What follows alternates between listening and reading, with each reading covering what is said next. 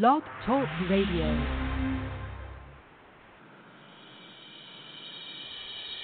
Learn how to take your caring and giving farther with the Caring and Funding Podcast powered by C A F America.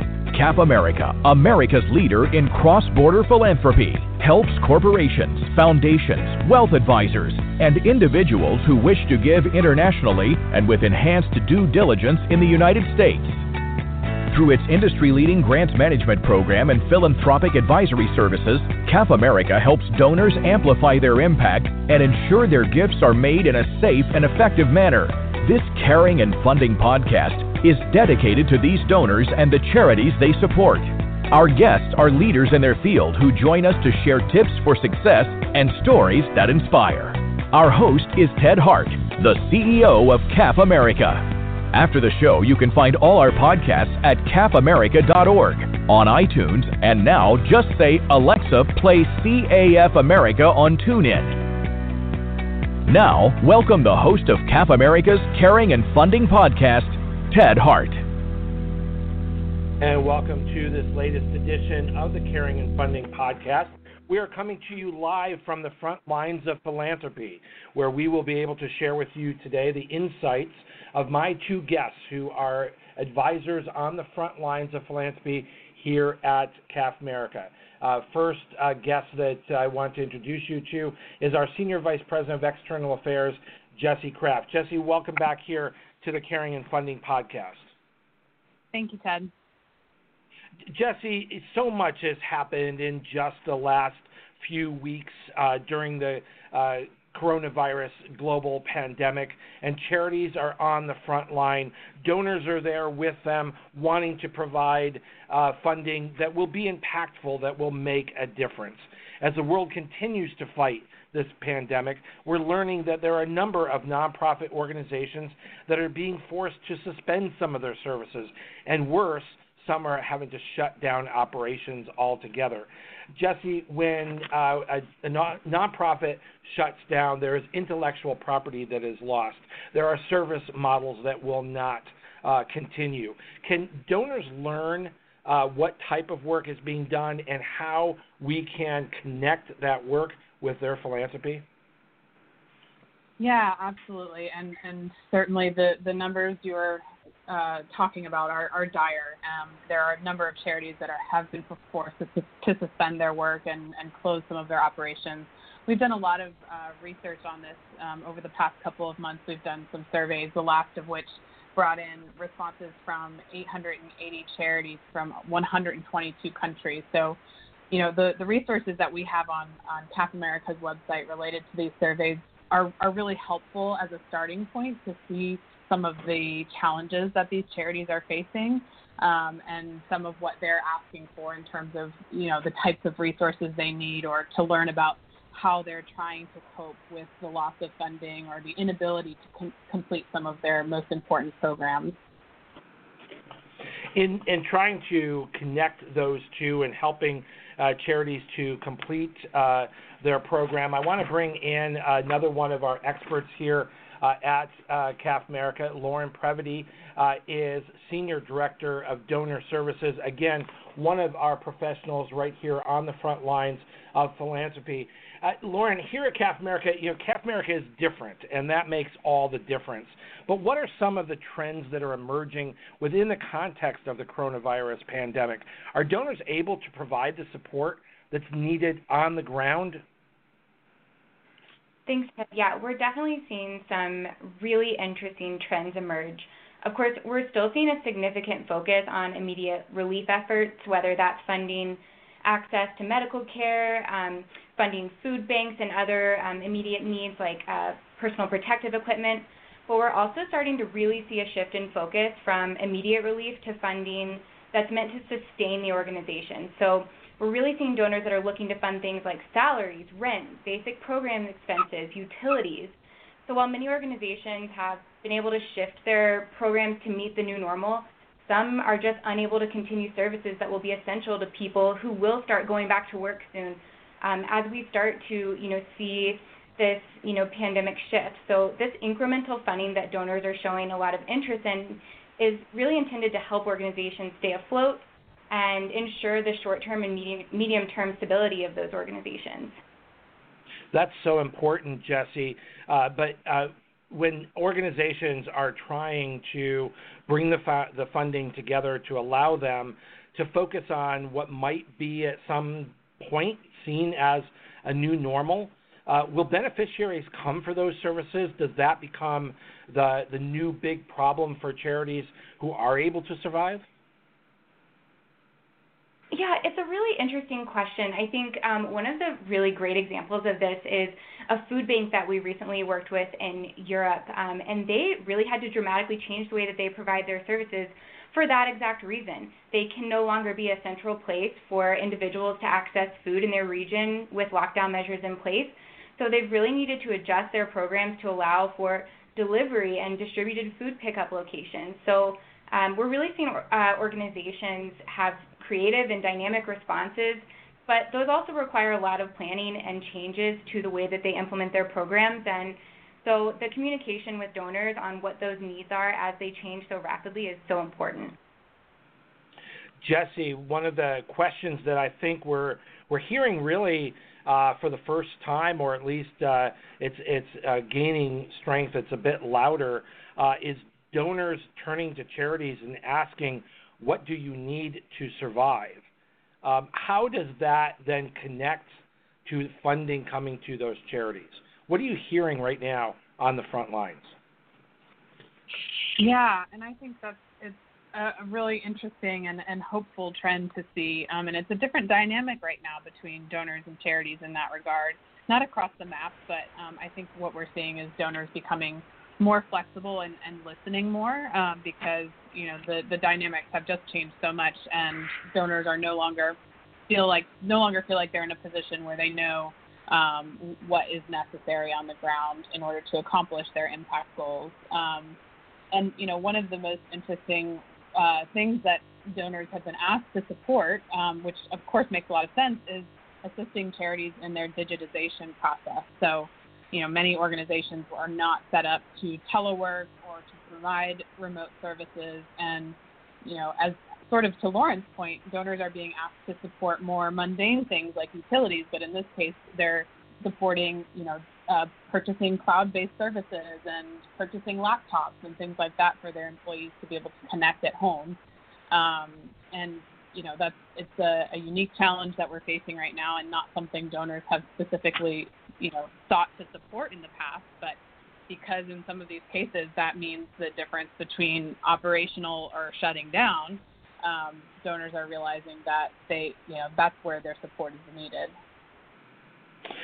Loren and Jessie, the, the very fabric of philanthropy around the world, that, that sort of very fragile safety net that has uh, grown uh, over the last uh, many decades is Uh, possibly uh, endangered right now. One of the trends that emerged in C A F America's latest report, Volume two of the Voice of Charities Facing COVID nineteen Worldwide, is the need for support that is not necessarily related to COVID nineteen relief efforts, but is focused on those ongoing projects that Jessie just mentioned and the, uh, and the operational expenses. It feels very much, uh, and I'll go to Jessie first, that in, in some ways C A F America continues to fill what you might see as sort of philanthropic middleware, right, bringing donors together with charitable uh, needs. But that's happening in a very different way now. Can you give us uh, some examples or of the questions that you're hearing or the answers that, that we're giving uh, around how this can best be done? Yeah, definitely. And, you know, I think organizations that where donors are coming to us um, to ask us, you know, where where certain organizations are that need need their assistance, whether it's in, you know, they're focusing on specific regions or um, specific issue areas that they want to ensure receive support um, in those regions. Um, we have a, a, a page on our website that is outlining all of our eligible organizations that are responding to this crisis, and that's been um, a hugely utilized resource during this time. Um, and, and kind of speaks to the, you know, the strength behind C A F America's vetted database in the sense that we're able to provide that kind of resource very quickly to our donors um, who are you know, searching for different programs to provide to uh, support and um, and you know don't have the resources or the network themselves. So it's really creating a different space for us as an intermediary and creating new importance around the, the network that we have globally um, and how, how we can work quickly to get funds where they're needed most. Mm-hmm. Loren, uh, Jessie mentioned the two hundred fifty-one eligible charities in fifty-five countries that are listed on the C A F America website at caf america dot org, fully vetted charities that are providing uh, relief on the ground uh, during uh, this global pandemic. Can you give us some examples of how that list is really making a difference for corporate uh, uh, supporters, uh, foundations, and individual philanthropists? Absolutely, Ted. I think we've just seen this really incredible dynamic um, with with donors who are coming to us, and they're you know they're coming from a place of just wanting to help and wanting to know the best ways to apply um, their funding, and they're really asking charities, you know, what do you need? So it's it's really been amazing to see this shift away from Um, you know, the traditional grant-making process, but really um, looking at the regions that mean most to them or the areas that they want to to be able to support, and connecting with those organizations through C A F America to understand exactly what their need is. And, you know, what we're hearing from our recent survey and from, you know, talking to these charities day in and day out has really just been that they need that immediate support to keep the doors open and to keep the lights on so that we can get through this pandemic and they can continue to provide such vital support to their communities. Thank you, Loren. We're going to take a very quick break, and when we come back, I'm going to ask Jessie Krafft uh, to help us navigate through planning beyond the immediate relief uh, in this global pandemic. It's unclear when this global pandemic will end, but there is now a dialogue of, as uh, Loren mentioned earlier, moving beyond, or at least thinking of the world beyond relief, and moving towards stability and resilience of the infrastructure. And we'll be right back. Remember, our podcasts and archives are always available twenty-four hours a day at caf america dot org, on iTunes, or just say, Alexa, play C A F America on TuneIn. Now, back to the Caring and Funding Podcast and our host, Ted Hart. And we're back here on the Caring and Funding Podcast. Uh, Jessie Krafft, Senior Vice President, External Affairs. Many organizations' ability to survive, as we've discussed on this podcast and on earlier podcasts, depends on funding directed to support their operations. However, unrestricted grants are not always easy to make. Can you help us navigate through how donors can think differently about their philanthropy and how charities can engage in maybe a different kind of dialogue that brings these two topics together? Yeah, definitely. And it's it's a complicated question because part of your question is rooted in Internal Revenue Code that, of course, you know, we don't expect all of our donors and charities to, to understand. So that's that's our role to help them understand, you know, the best way that they can accomplish their goals with U S uh, cross-border giving from the United States. Um, but yes, unrestricted giving is complicated. The only way that you can truly make an unrestricted gift is through a process called equivalency determination, which in very basic terms is is the t- determination that an organization, that a foreign organization is the equivalent of a U S public charity. And that's, you know, of course possible, but it takes it takes more time on the front end, and it takes, you know, a lot more input from the charity, which of course these all of these organizations are very resource strained at the moment, um, with many furloughed or, or laid off employees um, and things like that. And so we try to, you know, in these instances, the equivalency determination is much more difficult for these organizations. So the alternative is expenditure responsibility. And all under expenditure responsibility, all grants are restricted just by the nature of what the, the legal requirements. But what we do if a donor wants to make a quote-unquote un- unrestricted grant to an organization, uh, to a foreign organization, um, is what, what we'll do is talk to that organization and ask them, what are your needs? What do you want to apply the funds to right now? And we'll build a grant agreement around that. So it, it is, we are restricting the funds then at that point because we're, we're isolating the specific project. but or the specific expenses, the charitable expenses that they want to fund with that money, but we're asking them first. So we're not telling them how to use the funds up front. We're asking them, and if we agree, we add that to a, then a restricted expenditure responsibility grant agreement. So it gives, you know, in that instance, the organization more autonomy in deciding what their needs are so that we can ensure that we're funding where it's needed most. Jessie, it sounds to me like you're saying that even during the emergency of a global pandemic, we are not dispensing of all of the best practices of international grant making, and that donors should be able to rely on not dispensing of those regulations, but a full and complete uh, implementation of regulations, but doing that in a way that requires a deeper level of understanding of the regulations, a deeper level of listening to the needs of donors. Is that right? Yeah, actually, that's that's a really good point, Ted. Um, we've been asked a lot of very create uh, a lot of for a lot of very creative solutions to difficult questions in terms of how to support different charitable activities around the world. Um, you know, from making you know the ability to make unrestricted grants, as we've just discussed, to you know funding certain for-profits or social enterprises that might be conducting charitable nonprofit activities, and and doing that is is definitely possible and legal within within the Internal Revenue Code and the, the U S regulations, but it's complicated. And um, and we're you know C A F America has n- compliance as, as number one priority. So really, what you know what our grants o- or our officers on, on and our fund managers and and those that man- work with donors on our team are doing right now is really having those conversations with the donors to ask, you know, get an understanding of what they want to do. And then we're really providing advice on, you know, what is the, the legal way to accomplish what they're trying to do. And, and it is, it takes a lot of, a lot of expertise on the behalf of our team to, um, to navigate um, these different, different requirements and ensure that we're getting money to where it's needed most.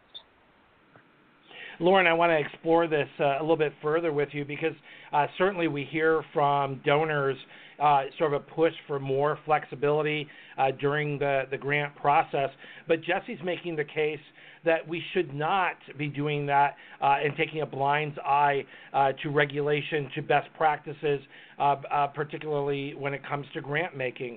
Um, why is that uh, the case? It, this is a global pandemic. This is a, a, a, a, a planet-wide emergency. Shouldn't regulation or should regulation still matter? Ted, it's a great question. And, you know, from the C A F America perspective, absolutely. Um, you know, being in compliance with the relevant regulations for international grant making is our bread and butter, and we seek to do that on a day-to-day basis. And, you know, even in a global pandemic, we understand the implications of getting it wrong. So we are really working closely, as Jessie said, every day with our donors to ensure that, you know, we're able to make compliant grants around the world that are still making an extremely meaningful impact, particularly during this time of a global pandemic. You know, we just facilitated a large number of grants, almost two million dollars in grants for a Fortune five hundred company. And they really came to us this, with this incredible idea of saying, look, we want to support these organizations. We want to just really meet their needs. And we did, just as Jessie said, you know, we connected with each of those organizations. We put a strong grant agreement in place, and we were able to disperse that money um, in full compliance with I R S regulations and very quickly, and now those organizations have those resources to continue their work. Absolutely. Jessie, I want to go back to, to you since you're the one who put this whole notion of regulatory compliance during a global pandemic on the table. Uh, C A F America many times speaks of its core principle of the three R's, which is risk, regulation, and reputation. Walk us through why that's a core principle and why does it matter now? Yeah, it, it does matter. And, and it's, you know, in some cases, as you've suggested, it's difficult to explain to some donors, you know, why why it matters during this time. We have had donors come to us saying, well, you know, we're in the midst of a pandemic. Can't you just push it through? And, and you know, I absolutely understand the sentiment behind that, and it, and it seems like it should be that easy. But, um, you know, in the long run, all of these donors are going to be thanking us that, um, that we are remaining in compliance and ensuring that that their the, their reputations and our reputation um, is still protected through our due diligence process. Um, we are expediting um, our, all of our COVID nineteen validations right now, and we've brought on extra capacity to do so. Um, so we're really making an extra push on our end to um, bring on the resources that we need to ensure um, ensure strict compliance to, to uh, the I R S guidelines while also getting funds out the door quickly. So we're, I think, you know, our team is doing an amazing job of balancing those two. It is still very important to get money there quickly, but it does require the charities to respond to our application and, and sign grant agreements and, and things like that. So um, it, it is really it's still very important during this time. And particularly, you know, there there are unfortunately a lot of um, there's a lot of fraud and phishing going on right now, um, and you know there are there are people and entities out there that are aware that um, that donors are trying to move money very quickly and might not be paying as much attention because of that.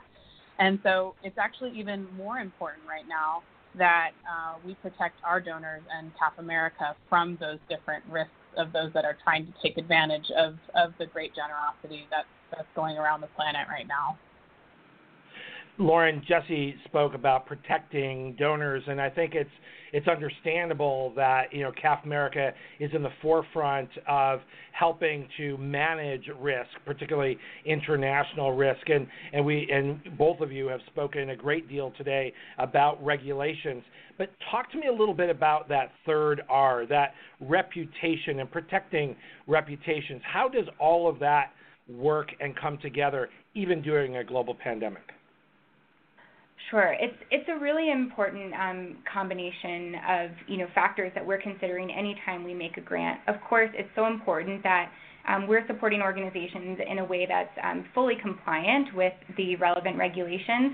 But there is a reputational risk with any grant that's made, um, both domestically and internationally. And C A F America works very closely with our donors to not only assess the regulatory compliance of a grant, but we're looking at each organization from the perspective of, you know, how will this look for this donor, whether that's a corporation, an individual, or a foundation. How will this grant reflect upon that that um, entity, that donor? And it's so important that, you know, that donor can speak confidently and openly about what they've done to support um, relief efforts, to support organizations around the world. And C A F America is here to provide that confidence and ensuring that the grants that are that we're sending out on behalf of our donors are um, going to reputable organizations who are doing good work, and that, you know, they're going to use the funds in the way that they're telling us they're going to use them. Absolutely.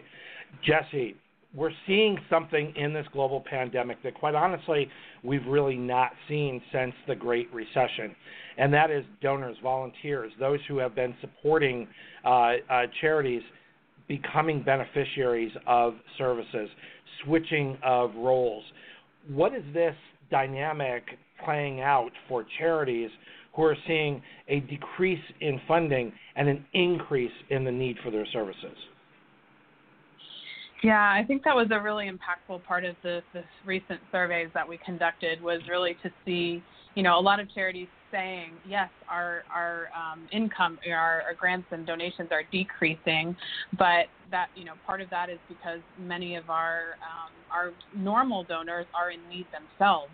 And so while they're, of course, upset that their funding has decreased, they're, they're understanding at the same time that many of their donors might have lost jobs um, or things like that. And it, it's, you know, really having an impact on the sector um, across the map. Um, but it's, and the other, you know, the other area where we're seeing um, that happen is in specifically in employer re- disaster relief funds or, or employee hardship relief funds, that we've seen, of course, a huge increase in, in, donations or contributions going to employees that normally would have been donors themselves.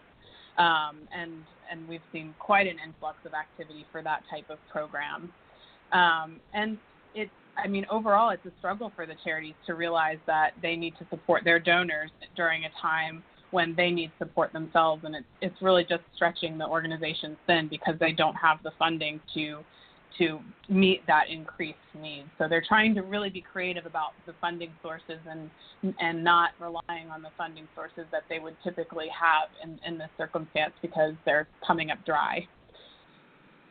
Jessie, it, it sounds like this is a, a really high level of stress period uh, for charities trying to maintain conversations uh, with important donors at the same time that they're having to learn how to do business in a different way, provide services uh, in a safe way, and at the same time keep their doors open.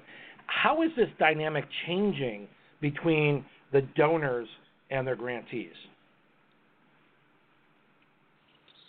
Yeah, it's, you know, I think it's a it's a frustrating balance for for the two of them, and, and I think time will tell. I think, you know, we're we're pretty early on into into this, this crisis, although I think it, it seems like we've been dealing with it for many years at this point.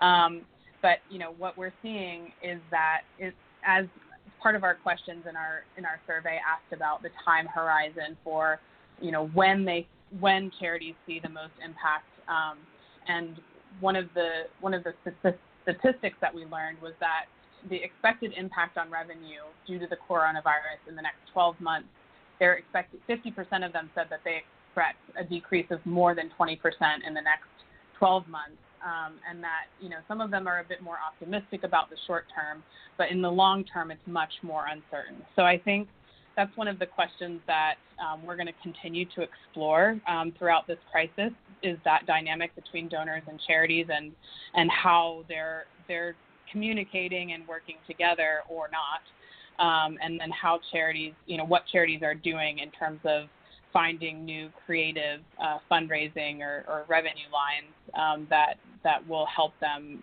fill this gap of need. I hear you being very clever there, uh, Uh, Jessie, uh, giving a little bit of a preview uh, to our Volume three uh, of the Voice of Charities Facing COVID nineteen uh, Worldwide report that will be looking at those topics specifically to bring to light uh, how charities are responding and how that what they are doing to try to survive. Hard to believe our time is almost up, so I want to give each of you uh, an opportunity to just wrap this up and share with us, you know, what is foremost in your mind, what is coming over the phones and through email most, uh, what are your biggest concerns? Uh, let's go uh, to Loren Previti, Senior Director, Donor Services, first. Thanks, Ted. I, I think the biggest concern, and you know what's really weighing heavy on my mind, are the grassroots organizations that we work with every day um, that are really struggling, and this pandemic may force them to close their doors. Um, and you know, while that is a, a difficult thing to wrap my head around, I'm also just continuously inspired by the creativity and passion of donors, and this increased focus on ensuring that these organizations can survive. Jessie Krafft, Senior Vice President, External Affairs. Biggest concern? Yeah, so the number one, I'm going to start with a priority um, because I think that's important too. But uh, for C A F America, our number one priority um, is ensuring that charities know that we're here to support them, you know, through the application process. And then particularly right now during this time is that we're here to support them through potential changes that they might be experiencing in their programs, and for them to know that if they are experiencing changes um, in, in what they anticipated doing with our funding, they need to reach out and let us know, and we'll work with them, um, work with them on that approach. Um, and, and that's, it's really important to make sure that they know that, that C A F America is here to support them in, in whatever way we are able. And then along with that, my number one concern is, is really for these local small small grassroots organizations. Um, they're really struggling in this, and their voices are often not as heard, and particularly because, you know, many of them don't have access to teleworking capabilities. So reaching them and ensuring that they're still um, within our communication loop and, and supported to the extent that we are able to support them is, is of utmost importance right now, and is the most challenging for us. Jessie Krafft and Loren Previti, thank you for being our guests here on the Caring and Funding Pro- podcast, bringing us all of this really useful information directly from the front lines of philanthropy. You've been listening to the Caring and Funding podcast, powered by C A F America. Tell all your friends and colleagues to check out our archives, sign up for our free newsletter, and download our iPad and iPod-friendly podcasts at caf america dot org. Thanks for listening to the Caring and Funding Podcast.